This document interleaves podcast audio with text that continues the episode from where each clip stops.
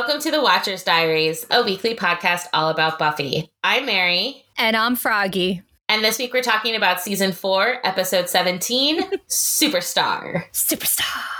Uh, final reminder that next week will be our next book club episode. So if you haven't started the last two parts of The Lost Slayer, now's the time. As always, we'll have the information on where to find this book in the show notes. And a brief over encompassing entertainment thing. WGA strike currently happening. Um, I don't know. Maybe fingers crossed by the time you guys hear this they'll have worked something out. I highly doubt it though. Uh, so please please please show your support however you can. Writers work so hard and deserve to receive pay and benefits befitting their work. Yeah i mean and and it's been considering that we had to go through this in 2007 and now they're going through it again. Mm-hmm. you know and and also like everything is it's a good thing that they're doing it again because 2007 people had there were different concerns. Now we have so much streaming mm-hmm. and that's where a lot of it comes from. I mean when you see the residuals that are like a check for six cents yeah. for three episodes that you wrote of a popular series like yeah yeah plus all like all, all the shit that they have to go through so if you don't if you don't know what the writers what their reasons are. Do a just check into it, do a little research. They deserve a lot more. I mean, and with streaming with AI, they want to cut shit down. It's yeah, that was the thing that blew my mind. So yeah, there are a couple things writer the Writers Guild is asking for. Honestly, like the pay increase, I think comes out to like three percent. Mm-hmm and with what studio heads are making, it's ridiculous not yeah. to grant them that. Yeah, like what was I forget which I forget which studio it was, but he just purchased a second yacht or something. Yeah, like but the, like one of the big things they're asking for, because I'm sure this is what you're about to launch into with the AI, is that they don't want their work mm-hmm. to be used to basically teach artificial intelligence to replace them. And the studios were like, no. Yeah. That's ridiculous. Yeah. Yeah. Because you have to feed work into these AI.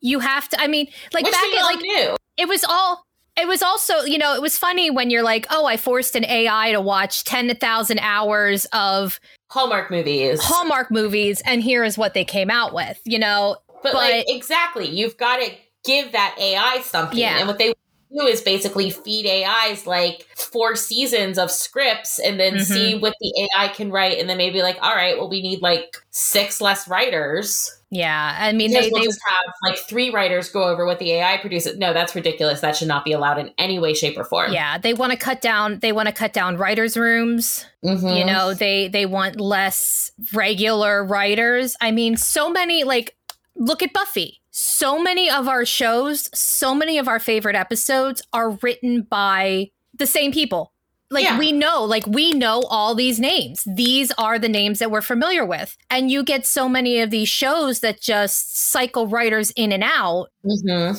i mean and the best the best part about a show like this that has a writers room is these people are together and they're throwing ideas at each other and yeah. they're they're they're telling like i have this idea and they can have one of their friends and like they're friend like they're friendly they they work so often together and they spend so much time together that they could I mean it's like when you are with your friends and you're throwing ideas at your friends and your friend says no that is the absolute worst idea or this is a great idea but let's expand on this. And just anymore you hear that again writers are recyclable. They just go in and out and they're not shown any respect for the work that they do. And without the writers we don't have any of our entertainment this is true. And I keep seeing people say, oh, well, maybe if writers came up with original content, that's not the writer's fault. Mm-mm. Writers are coming up with original content. The problem is these executives don't want the original content. They want reboots. I mean, and and as much as I love as much as I love so many different IPs, they want locked in IPs. They want things that are people are familiar with because they know they're guaranteed money.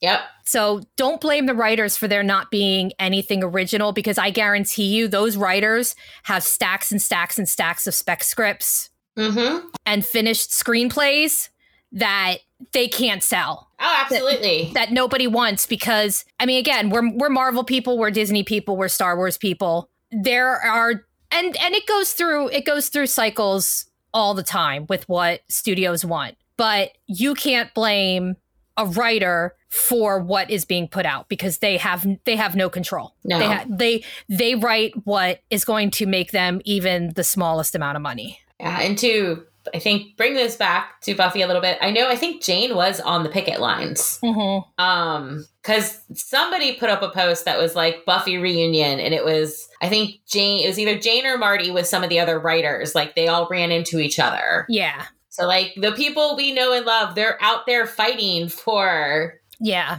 this. So Yeah. yes, support however you can. One of the things that like because I know I keep seeing people talking about how like there's still animation stuff going on.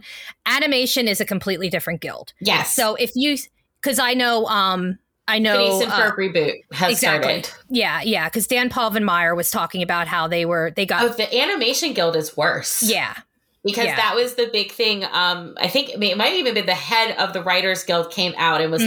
like, "No, no, we're not going to vilify these people because if the animation writers stop working, they're like fired immediately. oh yeah Like they Yeah. lose their jobs. It's Yeah. done."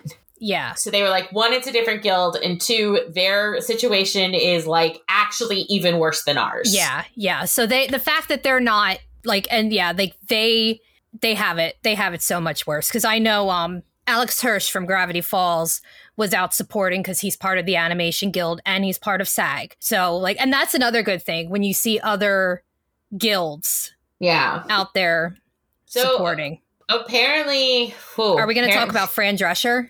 no, we're not going to talk about Fran Drescher. We're going to talk about the fact that apparently, when the WGA had a meeting the other day, a bunch of the other labor unions showed up. Mm-hmm. These people notoriously do not play well together. And yet, they're all playing well together right now, Uh huh. which could spell a lot of trouble for the studios if they don't want to come to an agreement. Because if the labor unions decide to strike along the WGA, Mm-hmm. Hollywood will be completely shut down. Oh yeah, yeah. Because you and and this is this is definitely one of those time like this age of nobody's going to cross that picket line No, absolutely not. because when everything gets back up and running, scabs are fucked.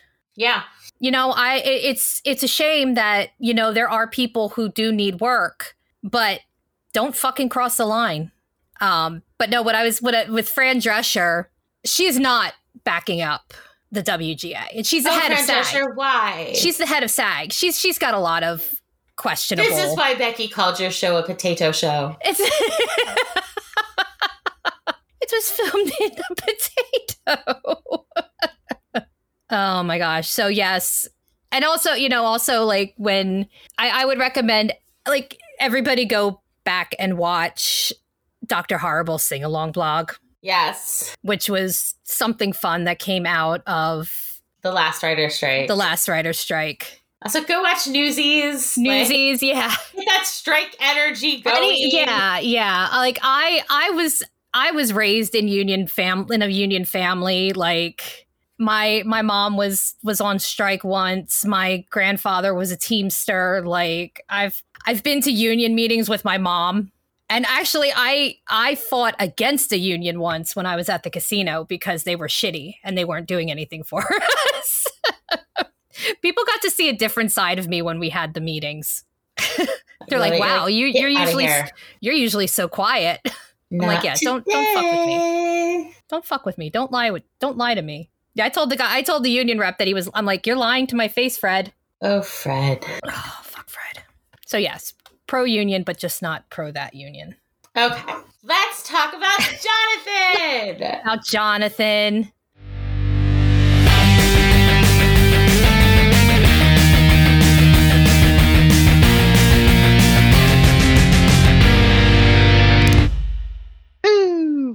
So, Superstar, it aired April 4th, 2000.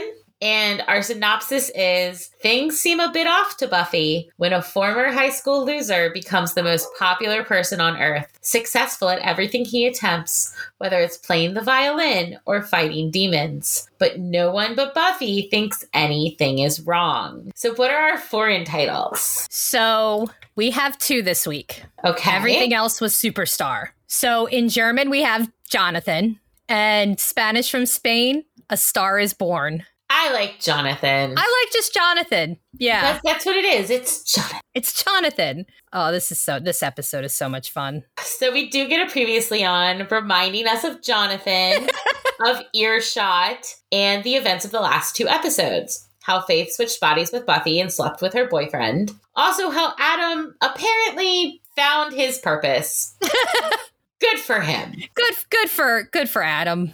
Then it's off to the cemetery where Buffy is fighting a couple of vamps along with the help of Willow, Xander, and Anya. They manage to stake one and then follow the other as it has fled to a mausoleum where several vamps are feasting on a human. Pretty normal. Except Buffy looks a little nervous and put off by the small horde. They leave the mausoleum, Willow thoroughly disappointed with their manners, and Buffy says she could probably take them, two of them at least. Hmm. Yes, and then they could run screaming while the other three snacked upon her. Anya's right.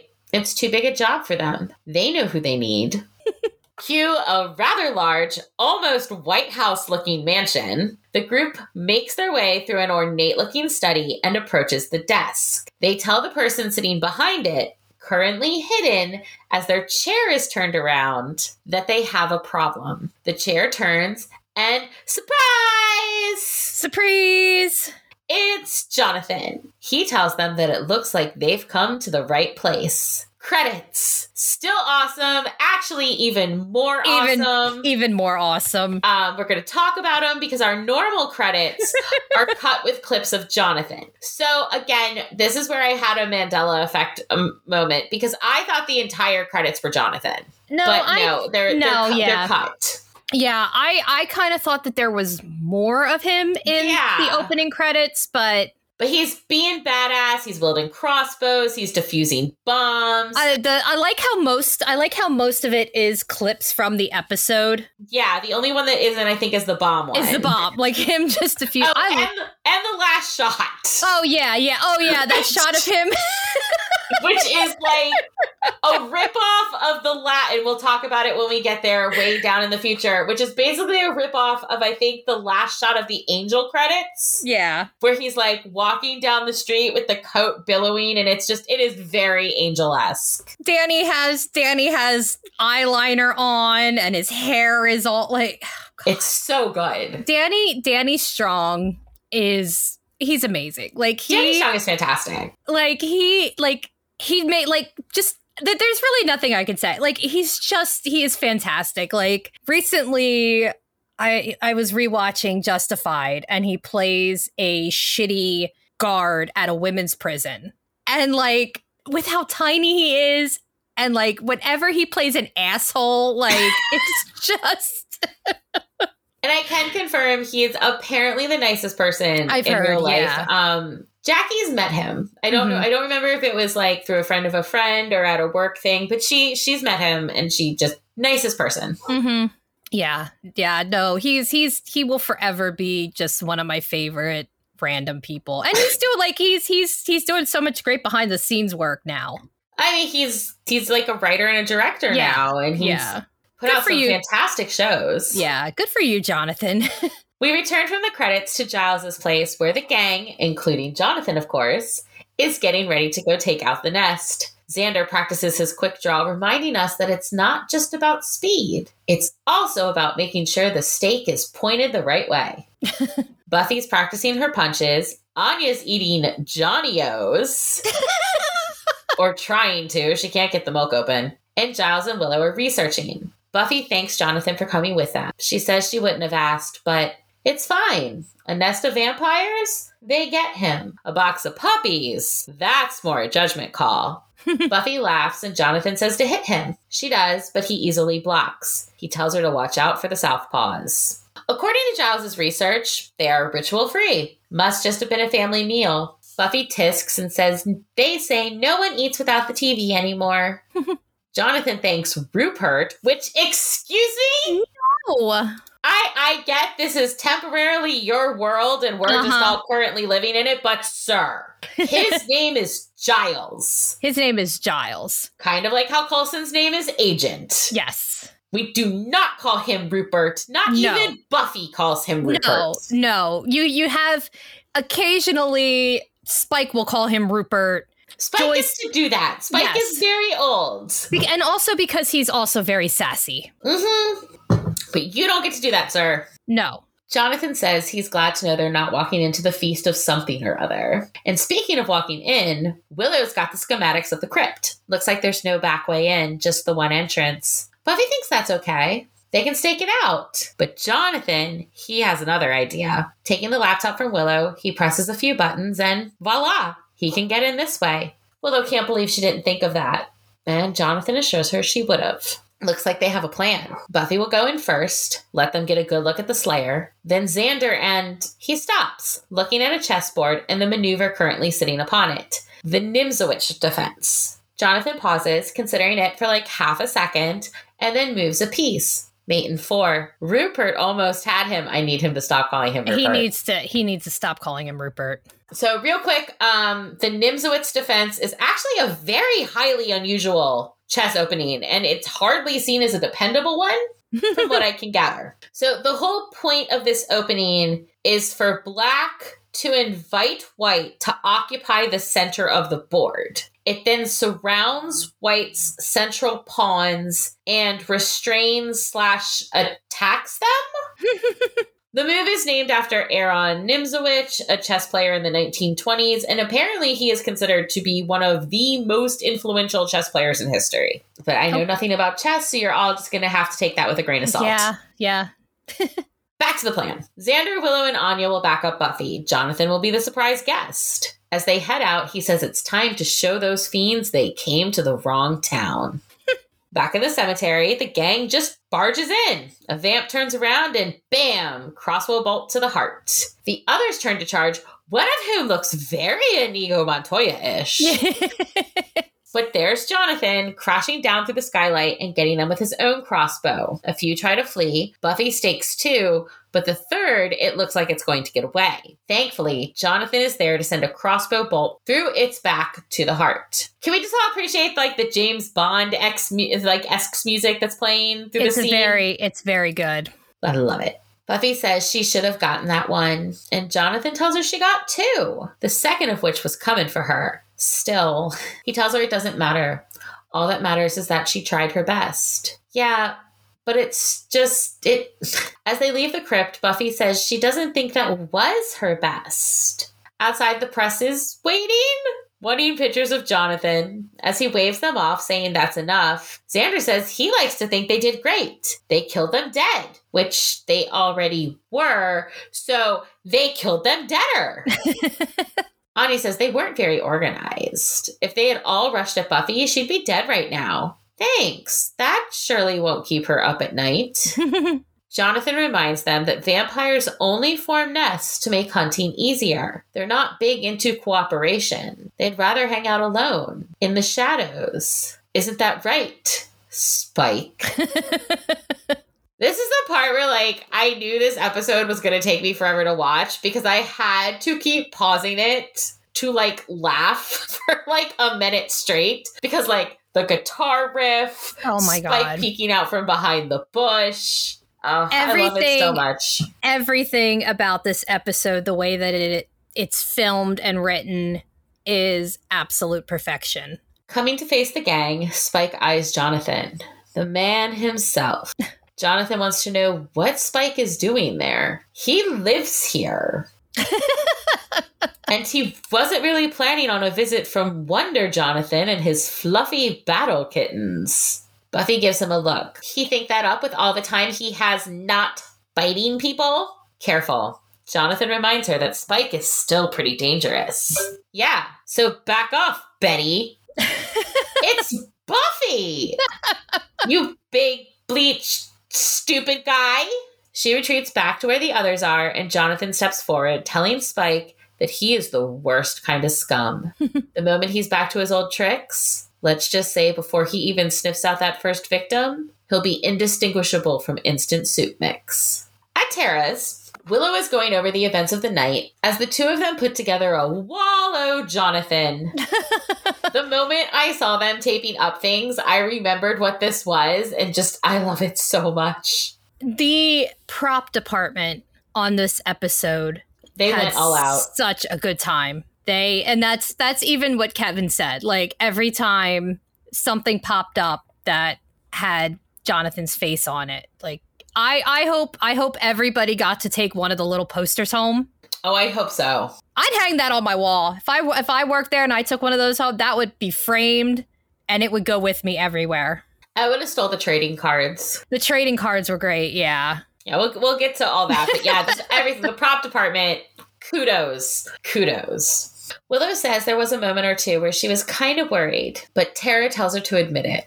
She loves the Scooby life. It's true. She does. Tara then asks how Buffy was. Is she okay? Oh, yeah, she dusted two whole vamps. Tara kind of met with the Faith thing because it freaked Tara out and she was only observing from afar. Oh, well, Willow knows Buffy isn't quite over the whole Riley Faith thing. Not that Riley knew it was Faith, but still. Tara says it must be hard. And Willow says they'll get through it. They're probably making with the smoochies right now. The wall, I can't. It's a thing of beauty. Ah. Buffy and Riley are not making with the smoochies. But they are hanging out in his room. Buffy sitting on his bed while he plays with the basketball hoop, shirtless. And you, again, you will notice that the uh, types of sports ball poster that is usually on his door has been replaced by a poster of Jonathan in a basketball jersey. It's a takeoff of a very famous poster, and I can't think of who the player is right now.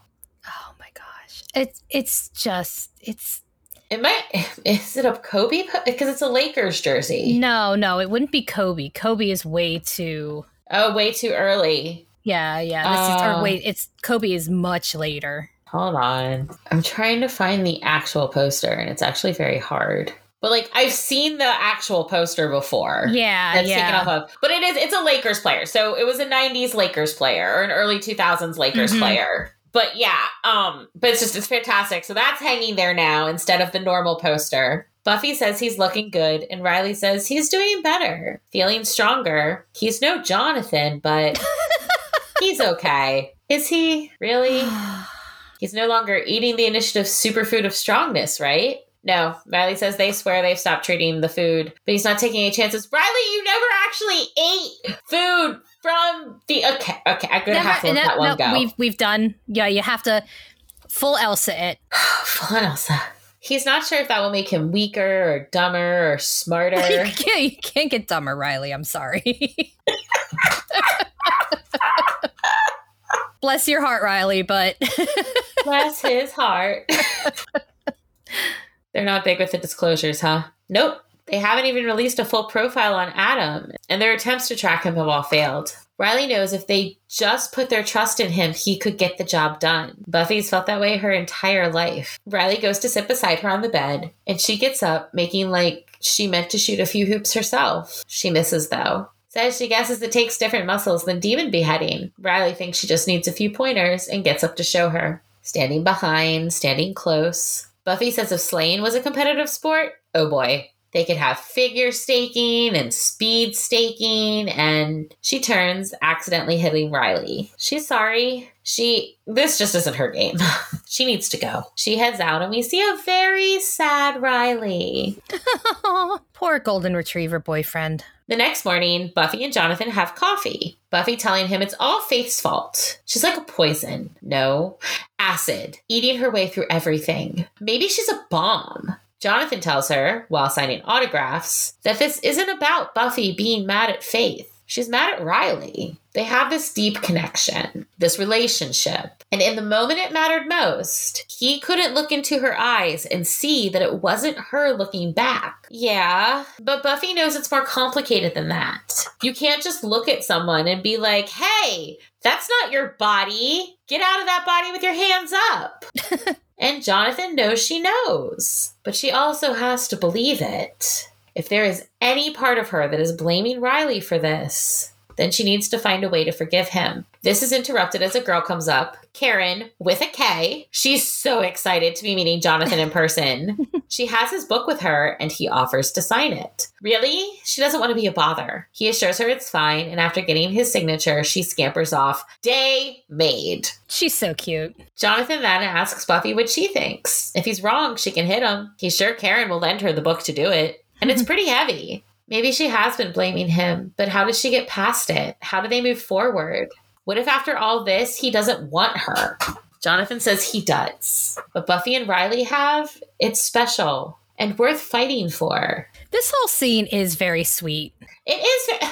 We'll talk about this as we go on because Jonathan, as much as he's created this world, as much as he wants to be popular, it's clear his affection for Buffy and the Scooby Gang is mm-hmm. very real. Yeah. And really all he's ever wanted I think is to be a part of this friend group. Yeah, it like they have such a they have such a bond and he wanted to be part of that. Yeah. But just don't call Giles Rupert. Just don't call Giles Rupert. If no. you're gonna be part of the group, you have to call him Giles. Giles. Or Dad. Or Dad. Dad works too. Yeah. He gets up to leave and Buffy follows. How does she make it better? What does she say? She doesn't even know if she knows how to talk to him anymore. Standing so that we can see his shoe ad above his head. Jonathan says if you want something bad enough, you find a way to make it happen. I mean, hmm. Hmm. At Initiative headquarters, General Haviland has arrived. He is in charge while the facility review is taking place. However, the review does not mean that their mission has changed. Bringing in the hostile known as Adam is still their number one priority. And so, they've called in a tactical consultant, Mr. Levinson. Jonathan enters and. Dis- oh!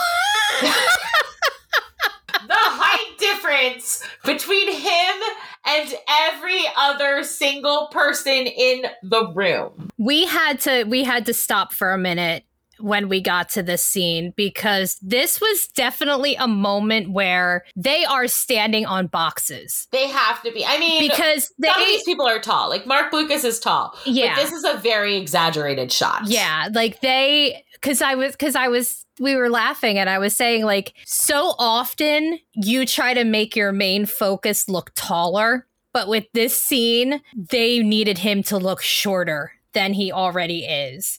They just needed to exaggerate how ridiculous it is. Yeah. So in reality, Marc Blucas is actually a full foot taller. Yeah. Than Danny Strong. Danny Strong is 5'2, Marc Blucas is 6'2. Mm-hmm. But again, there's no way everyone in that room had yeah. like a full height, like a full foot off of him. Yeah. They they had because if you notice the way that this scene is framed and you never see like anything on the ground. Yeah. Yeah, they're standing. Everybody else in that room is standing on a platform or something. And oh my God, it's the way, just again, the way that this scene is framed is, it's brilliant. It's brilliant. Like they, I, chef's kiss. As he rolls out blueprints on Adam, Graham says it's about time they called in the big guns. and everybody else, everybody else is having a great time with this. Oh, everyone. This like everyone had so much fun this whole episode. Yeah, I love I love when when everybody on a show gets to do ridiculous things. Through this, we learn a kind of important aspect about Adam. And I actually think this is a really cool aspect of this episode and like this show in general. Because a lot of times when you get like a wacky episode like this, mm-hmm. it's used as filler. Mm-hmm. And I mean, yeah, like so, something blue was a little bit of a filler too because like it was super fun but it didn't really advance the plot it advanced the characters mm-hmm. but not plot this this is advancing the plot and giving us super wacky fun times yep and I think that's amazing that they can do both. Because what we learn about Adam is that his power source isn't biological. He instead he instead runs off a uranium core that could essentially last forever. and it means beheading him won't work. They have to annihilate him completely just as soon as they find him. Back at Jonathan's, we learn that Karen is kind of a stalker. standing outside his house with binoculars, hoping to catch a glimpse of him. She's very disappointed that he's not there, and even more disappointed when she runs into a demon who attacks her. She manages to throw him off before fleeing across the foggy lawn. Back at headquarters, Riley says he feels terrible, but Jonathan tells him she's ready to forget it. And so he better be ready too. Riley's not sure she'll ever forget it. Every time he goes to touch her, she. Jonathan tells him she's scared. Of him? Of what he'll think. Buffy knows Faith's experienced. Experienced? What did. Oh, oh God. Does Buffy think he'll be comparing them? She has to know he would never that she she's the one he he cares about. Jonathan asks if he's told Buffy that. He thinks he has, but she has to know, right? A blindfold on, Jonathan says people can't always see what's right in front of them. We then see three initiative guys all lined up, apples on their heads. At the Bronze, there's a swing band playing, which, yes! Yes, yes. I remember the swing revival of the early two 2000s. I participated in the swing revival. I used to, well, actually, late 90s when I was still in high school. I I was I was dancing. I was I had a dance partner and I went all different places and they did USO shows. It was a lot of fun. And this one I it's think is Royal Crown Revue. Yeah, I think it is. Willow and Tara are vibing on the dance floor while Anya, Xander, Buffy, and Riley all sit together at a table. Anya looking utterly ethereal in the green dress she has on. Like she is just she is stunning in yes. this scene. Yeah, they really they really dressed they really dressed her nicely in this one. Xander, it turns out, is quite upset because he swears Anya said Jonathan's name in bed the night before. Anya, however, says it was just a moan. Watching them, Riley says they're quite the couple. And Buffy says if they get into a fist fight, she has 50 on Anya. I uh, yes, I also have money on Anya. Riley then asks Buffy if Buff- uh, Riley then asks if Buffy thinks they'll make it. She doesn't get a chance to answer that weighted and obviously double-sided question because Jonathan takes the stage, looking snazzy in his white tux. the crowd goes wild, and he says this next song is for some friends of his, a special couple going through a rough time. As he starts singing Serenade in Blue, uh, once again voiced by our friend from the prom, who was the singing voice of Aladdin. yeah. so that's that's Danny's voice double. Mm-hmm. Um, so they start. He starts singing "Serenade in Blue," and Riley asks Buffy to dance. and dance they do, arms wrapped around each other. Eventually, Riley goes to say something, but Buffy asks if they have to have the talk. She doesn't want to talk, just dance. And Riley says he's sorry, that it's only her he wants. She knows. She does? Since when? Since he put his arms around her. They go back to dancing and the song ends. Jonathan pulling out his trumpet. Tara is very excited about this. He's going to do something off the new album. Oh my gosh. He begins playing. Both Anya and Xander get very horny and decide they need to go have sex right now. As they leave, Karen rushes in, wide eyed and disheveled. Buffy catches her asking what's wrong as Jonathan cuts the music and jumps down. Karen, right? What attacked her? What was it? Taking Karen back to Jonathan's, they run into the cops. The sergeant said Jonathan's staff reported a disturbance. He wanted to come down personally and make sure everything is okay. It is. They can go. Jonathan and the others have this. As they sit Karen down, they ask her to describe the creature she ran into again. Big, ugly, scabs all over, and it had a mark on its forehead. Riley hands Karen a pad and she draws the mark, a triangle with three lines crisscrossing it. They hand the symbol to Jonathan, and he says it is a clue. Buffy questions him, and he says he's heard of this thing before. Not a demon, just a monster, little more than an animal. It tends to stick to the woods, not go near populated areas. But it did today, and it could again. Maybe they should patrol. Riley says he could mobilize the unit. No, no, it's fine. Karen just startled it, more afraid of her and all that. He'll take a look around, but no need for the others. He can handle it on his own. In a library somewhere, a human lays dead on the floor while Adam sits in front of several computer screens and TV monitors watching feeds. The vampire says he wishes Adam would let him get rid of the body, and Adam says he wouldn't like the human. He had a blood disease. He didn't know it, but he'd be dead in a year. Oh, well, huh. The vampire then tells him there's something new in town, attacked a girl, and he was there. At the he, the vampire points to the feeds and the images of Jonathan on talk shows, accepting awards, being mobbed by paparazzi. Adam asks who Jonathan is, and the vampire is taken aback. Jonathan? He he's Jonathan. Look at him. Adam says all those images are lies. The world's been changed. And the vampire, like everyone else, is under his spell. Only Adam knows the truth. Why? Because he's awake, more awake than any human or demon ever has been. They are all in shadows. Calm down, Adam. Also, right? during during this scene, Kevin started cracking up because you can see clearly that he's got a floppy disk drive on his chest. He does. oh, well, what does he want to do about it? Does he want to kill Jonathan? They could kill Jonathan or try. It's kind of like a dynamo of action. Honestly, he doesn't have to do anything. Magic like this is unstable, corrosive, and often leads to chaos. He is interested in chaos. Well, in that case, buddy, I got a warlock you should meet. Back at Jonathan's, Jonathan stares moodily into the fire while a sad guitar riff plays. From upstairs, two Swedish supermodels, twins, beckon him to bed. He tells them he'll be right there. They head back to his room and he takes his robe off, revealing the same symbol the girl said the demon had. Dun dun dun dun. dun. Hmm, I wonder what that could mean. Who knows? Oh. Walking across campus, Willow tells Buffy she's glad she's okay. Everyone was really freaked when they left the bronze. Tara says she guesses they'll be hunting now. Well, all the weapons are at Giles's, so no go. What? Willow turns to Buffy. Did she just say no go? Jonathan did. Said it was a brainless beastie and he'd handle it himself. Cool. She guesses. It's just Jonathan seemed kind of scared. Buffy. Willow reminds her that Jonathan doesn't get scared. She said so herself when she gave him the class protector award at prom. they reach Tara's exit and she tells Willow she'll see her tomorrow.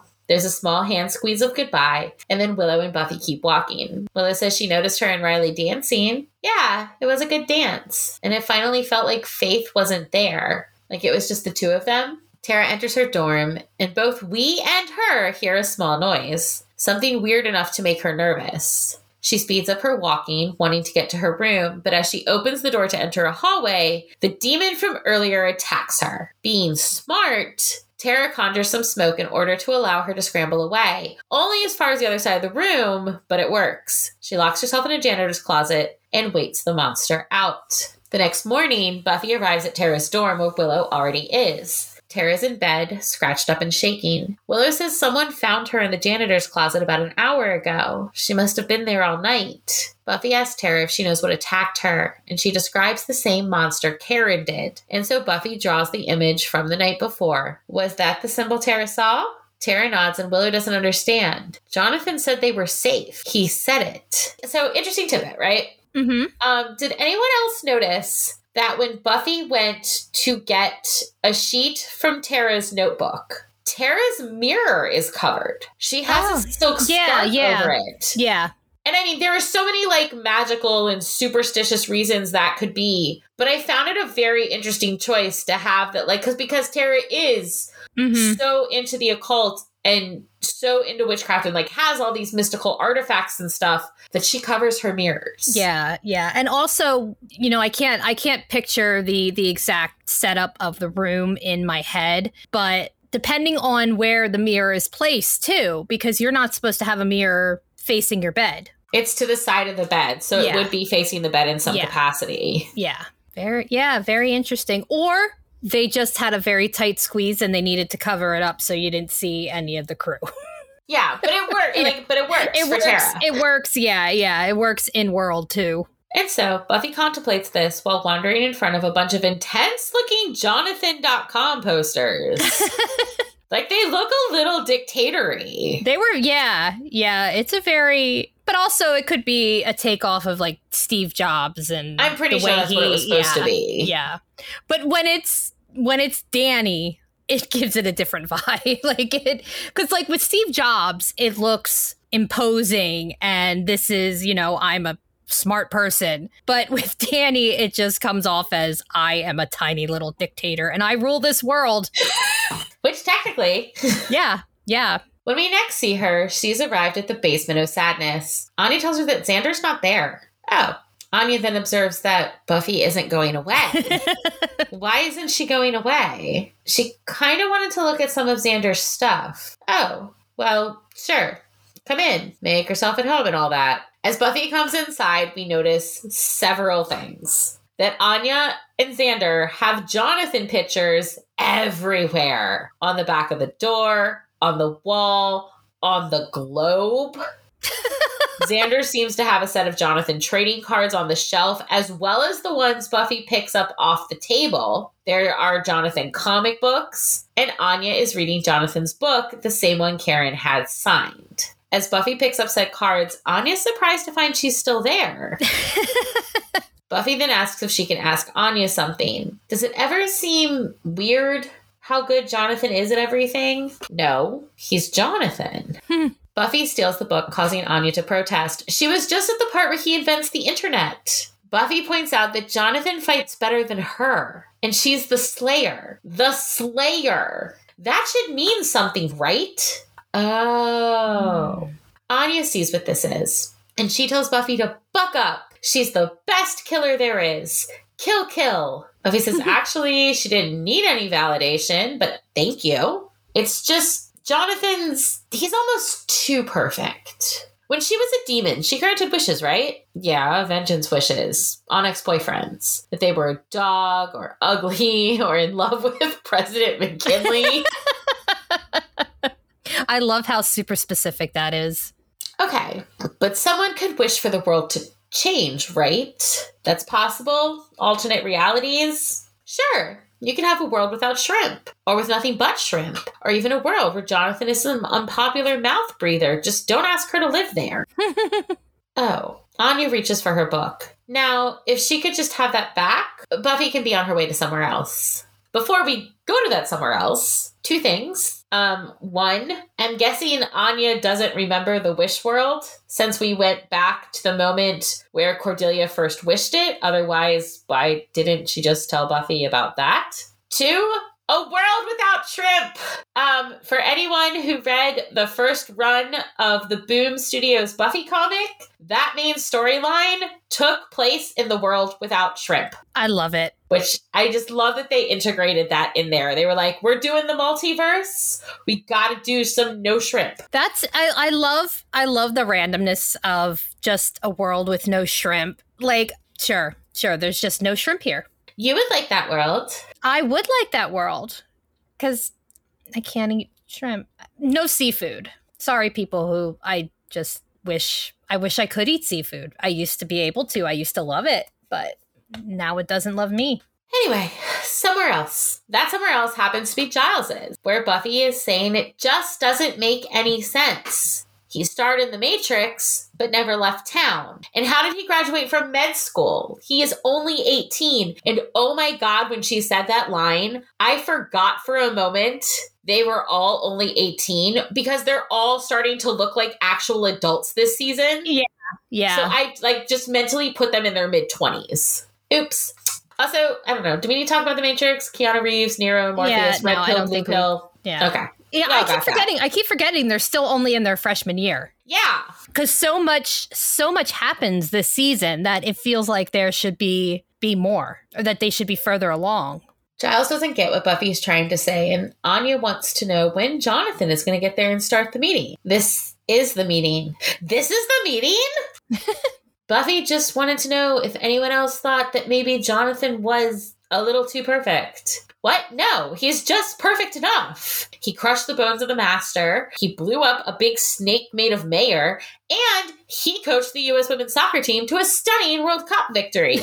they saw him do those things. That's just it. Buffy doesn't think they can trust their memories. She tells Anya to tell the others about the alternate realities. Oh, okay say you like shrimp a lot or that you don't like shrimp at all. I wish there weren't any shrimp, you'd say to yourself. And stop. Buffy tells her she's explaining it wrong.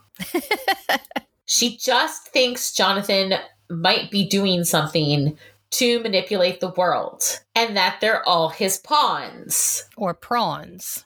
I hated that so much. like, Anya, no, I was totally with Buffy when she was like, stop the shrimp. I was like, Froggy's gonna love that line. Uh, yeah, yeah. I was, I was very. I, again, I there, I was on Anya's. okay, but I do. I have some questions. I understand. The answer is a plot and b wackiness ensues. But the implications here and the implications of the spell have some weirdness to it because, as we know from the class protector speech, no one actually knew what Buffy's deal was. Like they knew she kind of showed up and did a thing and they were all safer for it. But because of this spell, Jonathan now knows what a Slayer is and that Buffy is it. Okay. That was information he did not have before. Yeah, so so the way that I the way that I interpreted especially the scene where they're like he crushed the bones of the master and all that, the way that I interpret it is so yes, he does he does know that she's the Slayer now, but for like a lot of the stuff that he wasn't present for, it is just changing memories. So the spell is more like in your memory, Jonathan did these things. So he might not know about all the other stuff that she did. He might not know about crushing the bones of the master. He might not know about, you know, all the other little details. Okay, because that was like my other question. Because I was Yeah. like, then if we're to believe that Jonathan crushed the bones of the master, Yeah. does that mean that Buffy never worked through her trauma? Because crushing the bones of a master was a key moment for her. And like, are we just supposed to believe he like talk therapied her It's- through it after?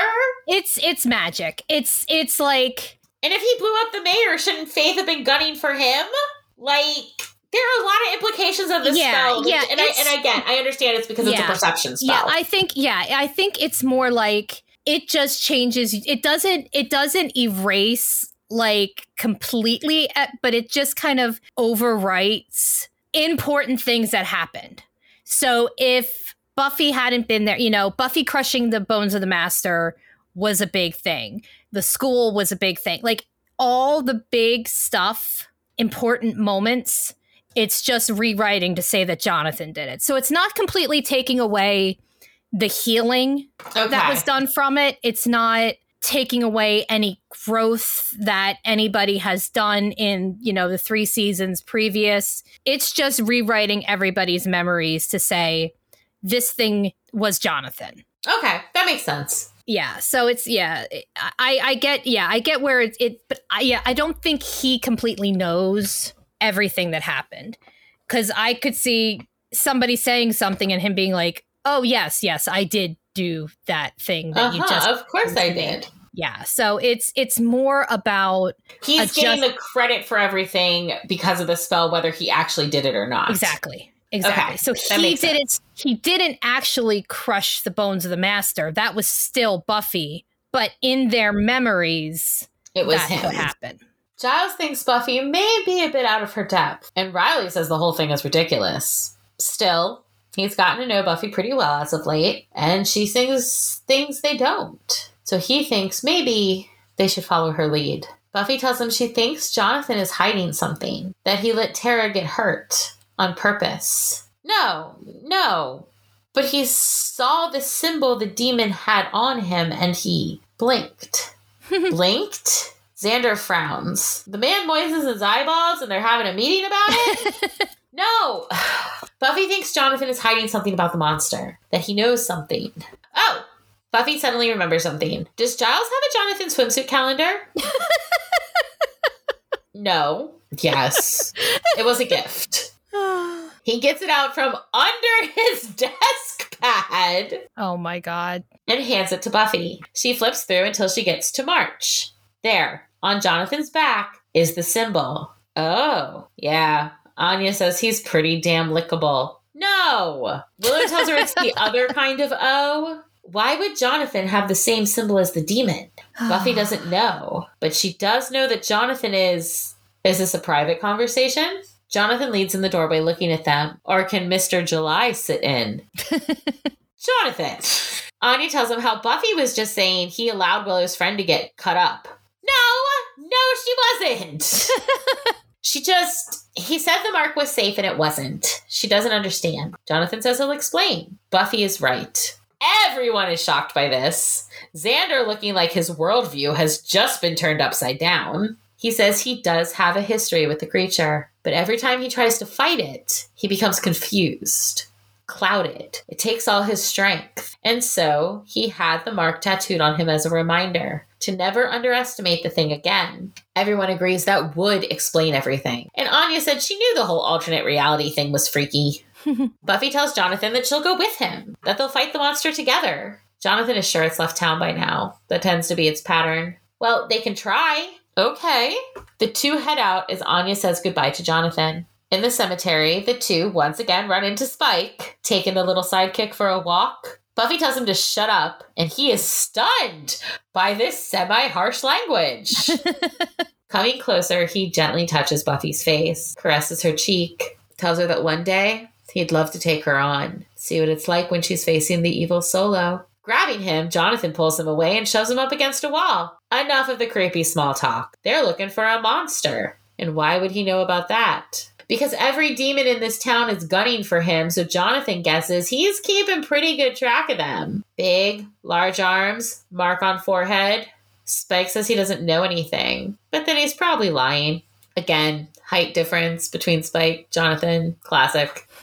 Jonathan says they're not getting out anything out of Spike and begins to walk away. That's when Buffy throws him into the wall. Hey, she's not supposed to do that.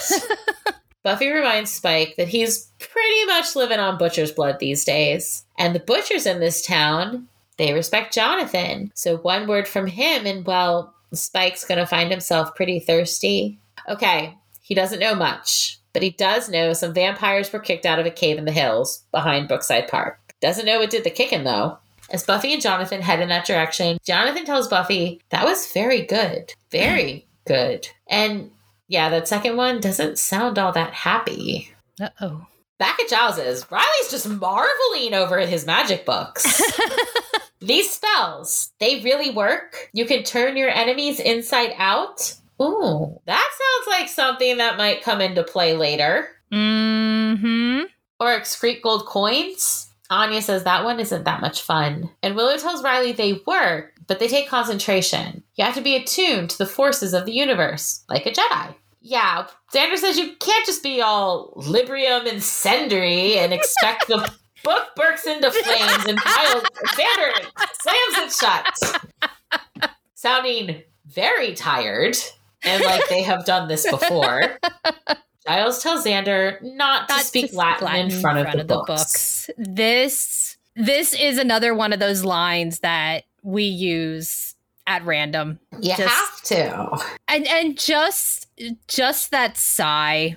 Honest like I this is another one of those Mandela effect moments where I thought this happened way sooner in this like I feel like it happened at a different point, but then when I rewatched this episode, I'm like, okay, yes, it's when they're sitting there. Like I just oh I had the reverse effect. I thought it happened later. I thought it happened in the magic shop. Oh, okay. Where he was standing by the bookcase by the window. Mm-hmm.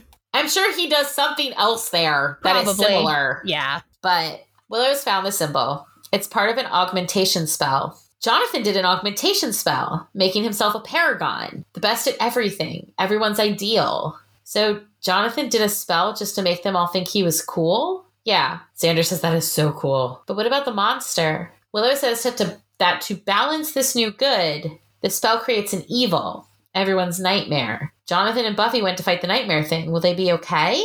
Willow says the spell is tied to the creature. If it dies, the spell is broken, and Jonathan reverts to whatever he was before. Well, he's not going to want Buffy to get that far. Interesting that this episode is all about magic that alters the world in one's memory because, oh boy, is that going to be a mm-hmm. thing going forward. Oh, yeah. Oh, yeah. In the cave, Buffy and Jonathan enter looking around. They come across a deep ravine, and Buffy says, We're one to fall down there, they'd be dead for quite a while.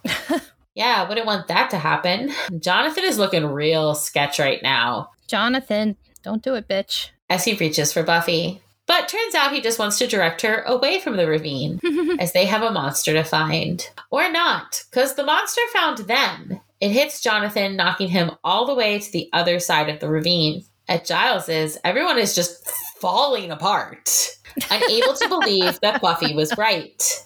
Willow's scared of what the other world could be. Could be totally different. Actually, Giles thinks it will be pretty much the same. Only Jonathan won't be Jonathan, or their Jonathan anyway. No, no, Xander refuses. That is a world without sunshine, a world without joy. Riley says it only goes back if Buffy kills the creature if she loses, they could be stuck there forever. Okay, okay, things are looking up now. You know, provided Buffy doesn't die. Willow asks, can she do it? Giles doesn't know. She's never stood alone against something like this before. Back in the cave, Buffy is fighting the demon. Jonathan gets up, going to help. Buffy asks him what to, to do, and he says she has to do it solo. But how? She'll know. She used to the more she hurts this thing, the more he's going to lose. Lose his what? She continues to fight as Jonathan hides. When it looks like the demon might be down, he appears again, but then hides again when the fight continues. Until the demon gets Buffy near the ravine. When it looks like she might be in real danger, he comes out, tackling the demon and sending them both into the ravine, but Buffy catches him. As she does, the town reverts to normal posters, and marquees, all changing back. The next day, the gang sits together on campus, processing everything. Willow can't believe they believed it was all real, and Buffy says in that world it was. Xander wants to know if they want to know what he'll remember the most. Riley says the swimsuit calendar is sticking in his head, not in a good way. Xander says the way Jonathan made him feel about him valued and respected and kind of tingly. now, nothing. Poor Xander. Clearly, Jonathan hurt him most of all. After Tara, who raises her hand. Seeing Jonathan standing across the way, Buffy gets up and heads over. As Riley asks the others if anyone felt way too tall. Because he felt way too tall. I I like that. I like that acknowledgement of basically what we said that everybody was feeling way was way too tall. Jonathan wasn't sure Buffy would come over. Everyone seems to be forgetting, but Summer's still really mad. No one will talk to him. The twins moved out. Buffy wants to know why he did it. No, wait. She knows why. How? How did he do it? Well, after the bell tower, he went to counseling, and one of the other kids had this spell. He glossed right over the monster, though. Jonathan never meant for anyone to get hurt. He just, he wanted to apologize. Buffy asks him if he knows why people are mad. It's not the monster. It's that they didn't like being sock puppets in his little theater. They weren't. They weren't socks. they were friends. Buffy says he can't fix everything with one big gesture all at once. Things are complicated. It takes time and work. Yeah. Jonathan then asks if she remembers the advice he gave her. Watch out for the Southpaws? no, about her and Riley. Things are starting to blur, but he thinks it was right and that it was kind of what she just said to him. What Buffy and Riley have, it's special and complicated, and it's going to take work, but it's worth it. He walks off, Buffy watching, and then then we end the episode in Riley's room. Buffy and Riley on the bed, Megan with the smoochies. Buffy says she's glad they talked things out, and Riley says they haven't talked at all. well, whatever they've been doing, it's working. They then start with the kisses again as Buffy smirks and murmurs and Oh, Jonathan. And apparently Buffy was supposed to say, Just, Just kidding, kidding, over the credits. The end. It's such a good episode. It's yeah, yeah. This this one is definitely on the top of my favorite episodes and also for humor factor and like you said it even advanced plot like his yeah, it's so good. So good. All right. Well, that's it for this week. Thank you all for listening. Make sure to join us next time for the concluding parts of The Lost Slayer. Oh, that's going to be fun. Oh, it's going to be so good. Vampire uh, King Giles. Oh, I I am Oh god, I love him. Until then, check out our various social media channels, all of which will be listed in the show notes. And if you like the show and you want to let us know it, you can subscribe, rate, and review wherever you listen to your podcasts or write to us directly at the Watchers Diaries at gmail.com. Bye. Bye.